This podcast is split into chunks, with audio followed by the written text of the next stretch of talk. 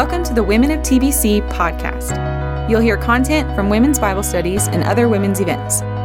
For more information, visit templebiblechurch.org. Okay, um, I thought about not having a song of worship today, but I really think we need one. I think we need to rest. We need to settle our minds. And I thought, I thought we're going to need something peppy. After talking about Ecclesiastes, we're going to need a really great, awesome peppy worship song. And, and I already had one picked out. And then yesterday I was driving in, and I heard the perfect song, and it's not peppy at all. it's really slow and it's really sad. But it's not sad, it's hopeful. And it's, uh, so it's an old hymn, but I think it gives the perfect perspective. It's like the person who wrote this hymn was just like Solomon wrestling with these things and decided, no, I'm not going to end up on that conclusion that life is meaningless. I'm going to end up on another conclusion, which is to abide in Christ. So this is an old hymn.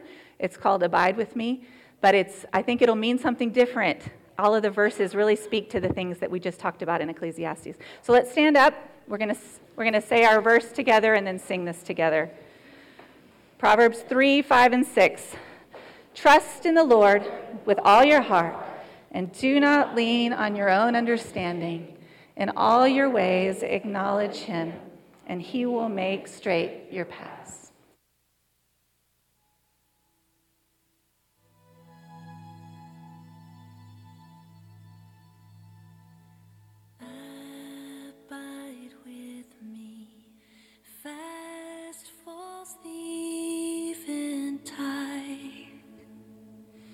The darkness deepens,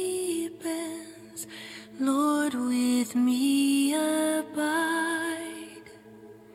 When other helpers fail and comforts flee, help of the helpless soul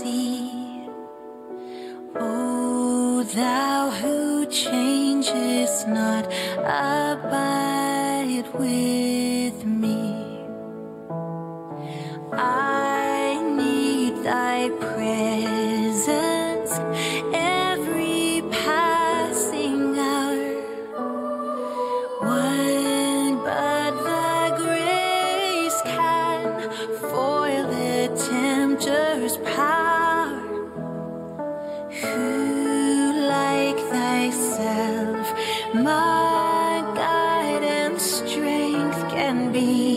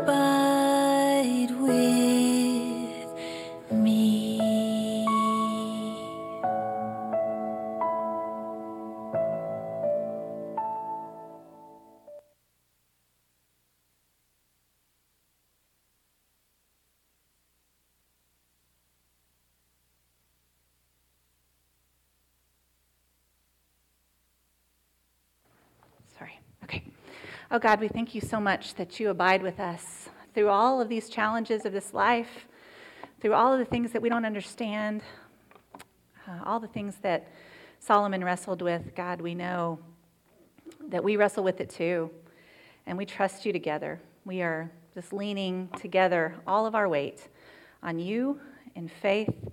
Would you help us to trust you more and more and more together? We love you. We ask you to, to speak to us as we try to talk about uh, this book in your word today. Uh, give, give us wisdom to understand, give us hearts um, to seek to change through the power of your Holy Spirit. And we, we just um, thank you, Lord, for what you will teach us. In Jesus' name, amen. All right, you guys can be seated. Well, I want to start with a simple question this morning Does life have meaning? And whether you're asking this question or not, our culture is in the business of answering it for you. Your life will have meaning if you have a winning football team to follow. Your life will have meaning if you have a very flexible job and you have plenty of time for self care. Your life will have meaning if your kids play the right sports or if they attend the right schools. And on and on and on it goes. Not to mention all the money that you're going to need to have all the stuff that you are going to have to have in order to have a meaningful life, like phones or laptops or cars or a nice house or a vacation home or so much more. But do any of these things really answer this question? I don't think so. I love this quote from Jim Carrey. He said, I think everybody should get rich and famous and do everything they ever dreamed of so that they would see that it wasn't the answer to anything. Isn't that true and good? Well, the book of Ecclesiastes sets out to wrestle with this same question Does life have meaning under the sun? We learned in our homework that the author of the book and the preacher that he's quoting throughout the book are two different people. The author introduces the preacher in chapter 1, verse 1. The words of the preacher, the son of David, king in Jerusalem. Now, I believe that this preacher is Solomon. Nancy said that, you know, it's, it's debatable, but I really think it is Solomon, David's son, the king of a united Israel, after he had lived a lot of life under the sun. He's the same guy who wrote Proverbs last week, but now later in his life, he seems very hardened by the world and its pursuits. And so I think God wants us to consider Proverbs and Ecclesiastes together as a way to understand truly God's, God's wisdom. So, chapters 1 through 12, verse 8, are going to record the speech and the philosophizing of this preacher king. But then the author is going to make some very, very clear conclusions in chapter 12, verses 9 through 14. And so I want us to consider both perspectives this morning. Now, Solomon's speech is depressing at best. I think we learned that. But I think that its central message can give us a lot of hope. I think it's found in chapter 3, verse 11. God has made everything beautiful in its time and has put eternity into man's hearts, yet, so that he cannot find out what God has done from beginning to end. So Solomon knows that he's drawn to goodness and beauty and wisdom in this world, and yet in his humanness, he can't fully understand God, And so he's decided that obviously it must be meaningless. And I think we can resonate with him here because I think we too are moved by beauty in so many different forms. I know I am. I just, I am moved to sit and listen to a beautiful piece of music.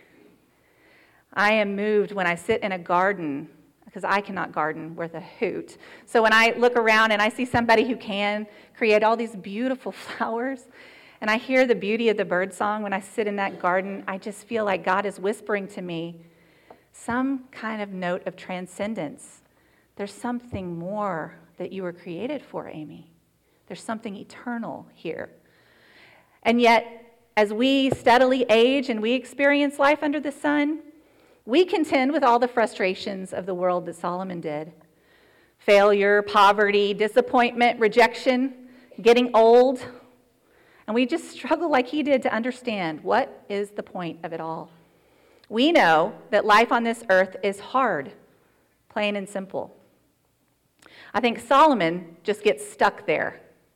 So we see in his view, 38 times he says that life is what? Meaningless. Sometimes he uses the word utterly meaningless, like can't get any more meaningless. Some translations will translate that word to say all is vanity, which means beauty that's just fading away. But the Hebrew word that's translated for both of those terms is the word hevel, and it can literally be translated a vapor or smoke, something that you see, but it just slips away, it just slips through your fingers. Just when you think you're in control of it, you're not. Your life is like a vapor. So Solomon uses this rhetorical kind of form in his speech, very similar to Romans, which we will talk about um, in the spring. But he is answering a bunch of questions in his head as he's, as he's laying out this speech for us in Ecclesiastes. So we're going to follow that pattern a little bit. We can't cover it all but similar to how Nancy did in the teaching chapter. We're going to think about the questions he's trying to answer. So, the first question is anything predictable? And here we start with a resounding yes. He, he believes that there are some things that are predictable. So he bookends his argument, the beginning and at the end, with two things you can be sure of. The first one is the progression of time. No matter how hard you try, you can't stop time from marching on in a very predictable pattern. There's actually nothing new about it. Look at chapter 1, verse 9. What has been is what will be, and what has been done is what will be done, and there is nothing new under the sun. And then in chapter 3, verses 1 through 8, he gives this really interesting little soliloquy that's been put to songs Quite often, he says, there is a certain monotony and rhythm to life a time to be born and a time to die, a time to weep and laugh, mourn and dance, seek and lose, keep silent and speak, love and hate, a time for war and a time for peace, and on and on it goes. So, even though God does not exist in time and space, his fallen creation is subject to it and it's in a steady process of decay and renewal. The Earth predictably orbits the Sun every 365.25 days. And humans, as much as we think we can, have no control over this. Well, what else can we be sure of? Another really encouraging one death. Solomon reminds us that we can be sure that this earthly body we live in is going to die. So look at the end of his argument, chapter 11, verse 8. He says, So, if a person lives many years, let him rejoice in them all, but let him remember that the days of darkness will be many. All that comes is vanity. Speaking of death there. And then in 12, verse 1, he starts, Remember the Creator in the days of your youth. That sounds great. But then he says, Before the evil days come and the years draw near, of which you will say, I have no pleasure in them. And then I find it so humorous how he describes these aging years. These are years before your eyes go bad, before your grinders, which means teeth, can't chew anymore. He says, When you rise as early as the sound of the birds, but you can't hear them actually singing. Doesn't this accurately describe aging? And then look at chapter 12, verse 7. Remember him, your creator, before the dust returns to the same place it came from, and the spirit returns to the God who gave it. In other words, before you're dead. Wow, what encouragement for us this morning. But he's right. In a broken world, death comes to all. That was part of the curse of sin. But as Christ followers, we don't fear it like the world around us. We face it with confidence and hope in the one who defeated it and the one who is making all things new. Solomon does not appear to be thinking about the Messiah to come. So, since all he can count on is getting old and dying, he's going to ask some more tough questions about this futile life under the sun. Let's look at the first one Does anything satisfy? And I want us to consider knowledge. Isn't there just another book I can read to find satisfaction? It's kind of what this question is asking. Well, Solomon had something to say about it in Proverbs, and I want to compare and contrast that to Ecclesiastes. In Proverbs 8:10 he said, "Choose my instruction instead of silver, knowledge rather than choice gold." But now, after he's lived a long time, in Ecclesiastes 1:18 he says, "With much wisdom comes much sorrow, the more knowledge, the more grief." And then he says in 8, chapter 8 verse 16 and 17, when I applied my heart to know wisdom and to see the business that is done on earth, how neither day nor night do one's eyes sleep, then I saw all the work of God, that man cannot find out the work that is done under the sun. However much man may toil in seeking, he will not find it out. Even though a wise man claims to know, he can't find it out. So Solomon is, is saying that knowledge doesn't satisfy because in the end you can know a lot, but you just can't understand all of the working of God. With or without all of this earthly knowledge, you're going to experience the progression of time and death in the exact same way. So you'll be just as dead with a PhD as you are with a GED, right? Well, what about wealth? Surely wealth is something to, to satisfy me. And he said back in Proverbs 10 15, a rich man's wealth is a strong city. The poverty of the poor is their ruin. But then in Ecclesiastes 5, verses 1 through 12, I'm going to paraphrase some of it. Oh, I'm sorry, 10 through 12. That's right. He who loves money will not be satisfied with money, nor he who loves wealth with his income. This is also vanity. When goods increase, they incre- increase who eat them. And what advantage has their owner but to see them with his eyes? Sweet is the sleep of a laborer, whether he eats little or much, but the full stomach of the rich man will not let him sleep. So Solomon is saying what I think Jim Carrey was saying. I wish you could all have riches and wealth to realize, like I have, that they just don't satisfy you. You think they will, but you just want more. It's a temporary joy. And I want you to just think about the people who you look out in this world and think that they have it all together or they have it all. They have the same troubles that you do, but probably a lot more. You probably sleep a lot better than they do, according to Ecclesiastes. Well, the next question is there anything gained? Surely something can be gained by our work under the sun. Solomon said in Proverbs 28 19, Whoever works his land will have plenty of bread, but he who follows worthless pursuits will have plenty of poverty. So he's saying, work hard, and you will see something from it. Remember the ant? He really advocated for that queen. And yet, in Ecclesiastes 2 18 to 24, he says, So I turned about and I gave my heart up to despair over all the toil of my labors under the sun, because sometimes a person who has toiled with wisdom and knowledge and skill must leave everything to be enjoyed by someone who did not toil for it. This is also vanity and a great evil. So, yes, work is good, it provides food, but it's not a guarantee that you will have what you need. Sometimes life is just very unfair. And in the end, all that you gain offers no lasting purpose. Nothing is ever enough, it's a chasing after the wind. Now, this doesn't mean that work itself isn't part of the purpose of life. We were made to work, we were made to be productive workers as God's image bearers. He says that over and over, and he says it in chapter 9, verse 10 Whatever your hand finds to do, do it with all your might. However, expecting, always expecting gain from your work, or that others who don't work as hard as you won't prosper, is just vanity. That's not how this broken world works. Oftentimes, it's just not fair. Okay, well, that's depressing. So, surely there's some comfort out there. Isn't there something that can take the edge off all that sadness? I mean, we're certainly good at trying to find it, aren't we? And Solomon was no different. He said that he sought pleasure. Chapter 2, verses 1 through 10.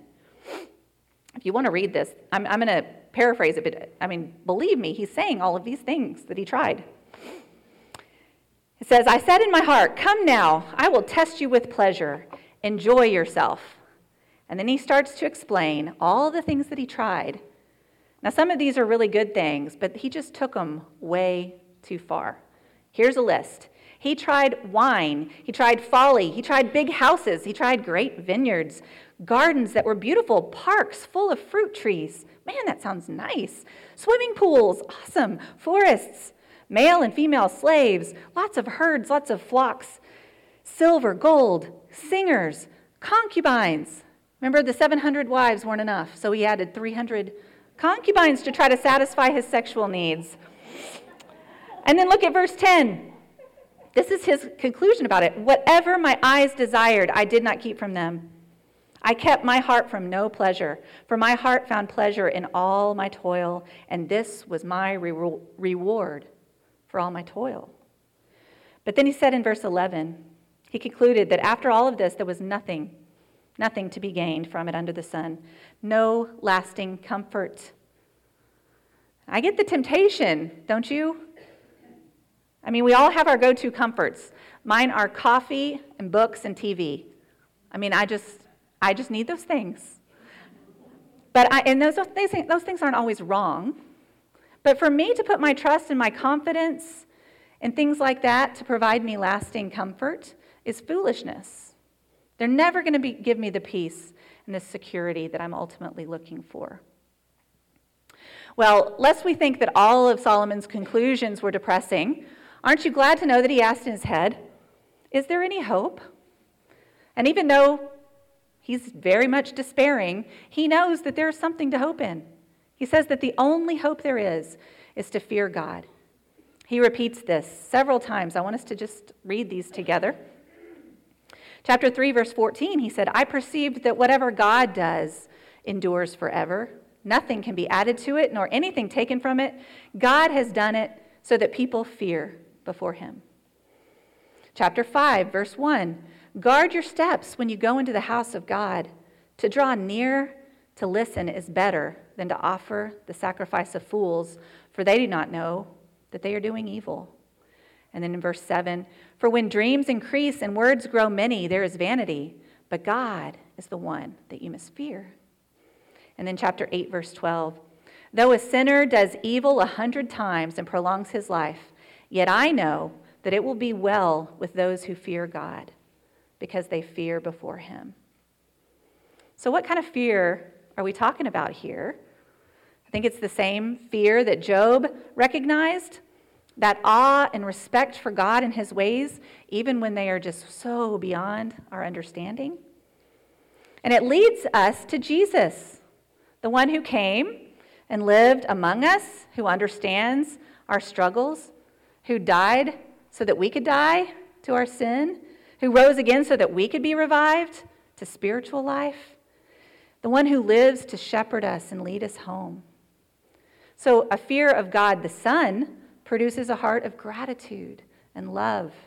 And this kind of fear leads us to trust a good and merciful Father. I love the line in that song we sang a few weeks ago that Patty um, asked us to sing, Amazing Grace. Remember that line? Twas grace that taught my heart to fear, and the same grace that all my fears relieved. So it's so cool. It's awe inspiring, yet comforting fear that assures us that God is trustworthy, that we can trust Him with all of our heart. And then, number two, you just need to accept or make peace with the fact that your life is a vapor, that you're really not in control of anything. But God is in control of everything, and so we can rest in Him. And He's in the business of redeeming all things, redeeming the futility and making it new. Bonnie helped us to see this so beautifully in her talk a few weeks ago. Life is hard and suffering is sure, but none of it, she said, is wasted by God. Well, what about joy? Isn't there anything that we can enjoy in this life? And Ecclesiastes says yes. Even Solomon says yes. He knows that God is a good father who knows how to give good things. And so he encouraged us, he encouraged us in his speech um, to enjoy some things that I think point us very specifically to Jesus. So let's look at these things that Solomon found great. The first one friendship.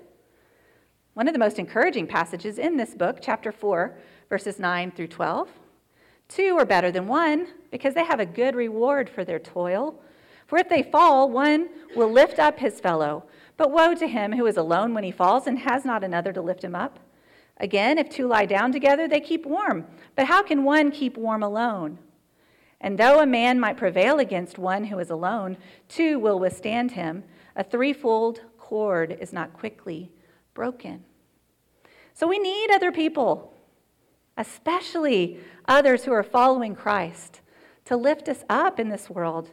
Friends to share life with really make life bearable. They share our joys and they share our sorrows. This matters even to a Debbie Downer like Solomon. So think about Eeyore in the Hundred Acre Wood. Even he had friends, even he needed friends. My friends bring so much joy and value to my life. I thank God so much for friends. Well, the next thing he, and he said was good is feasting. Who doesn't love a good feast, especially as we are approaching Thanksgiving? Look at chapter 9, verse 7. He said, Go, eat your bread with joy, drink your wine with a merry heart, for God has already approved what you do. So, feasting makes life so sweet. Now, not all day, every day, but the special meals, the special feasts with the ones that you love, or those are the memories that you hold on to forever. Remember the Levitical law that the Israelites lived under? It mandated a feast schedule throughout the year to celebrate and to remember God's goodness. So, as Christians, we are to do the same. We're to rejoice and be glad and remember the goodness of God. And then finally, he says, family. Chapter 9, verse 9. Enjoy life with the wife whom you love all the days of your vain life and he has, that he has given you under the sun, because that is your portion in life. And the idea here is to enjoy life with the ones you love, even if you're not married or you don't have physical children. Life is sweeter with family and with friends who become family to you. Well, I think the coolest thing about this list, and this was like a huge epiphany for me when I was studying this, is that all of those things point us to Jesus. Hope and joy in Jesus. Because you know what? Jesus called us his friends. He said, I no longer call you servants because a servant does not know his master's business. Instead, I have called you friends, for everything that I learned from my Father, I have made known to you. John 15, 15. So, no matter how forsaken you may feel in this life, you will always have a friend in Jesus. And then Jesus has prepared a really great feast for us. While they were eating, Jesus took bread, and when he had given thanks, he broke it and gave it to his disciples, saying, Take and eat. This is my body. Then he took a cup of wine. When he had given thanks, he gave it to them, saying, Drink from it, all of you. This is my blood of the covenant, which is poured out for many for the forgiveness of sins. And Jesus says that we eat this together in his kingdom every time we partake. And we proclaim his death until he comes again. What a beautiful feast. And we're going to engage in it together in just a couple of weeks. And then Jesus has made us his bride. For this reason, a man will leave his father and mother and be united to his wife, and the two will become one flesh. This is a profound mystery, but I'm talking about Christ and the church. So, no matter your earthly situation, you will enjoy this marriage forever. Jesus also called us his family. We're going to study this in depth, but Romans 8 15 through 17 says, For you didn't receive a spirit of slavery to fall back into fear, but you've received the spirit of adoption as sons, by whom we cry, Abba, Father. The Spirit bears witness with our spirit that we are children of God. And if we are children, then heirs, heirs of God, and fellow heirs with Christ, provided we suffer with him in order that we may also be glorified with him. So we are, we are part of the family of God through Christ. That's just so amazing to me.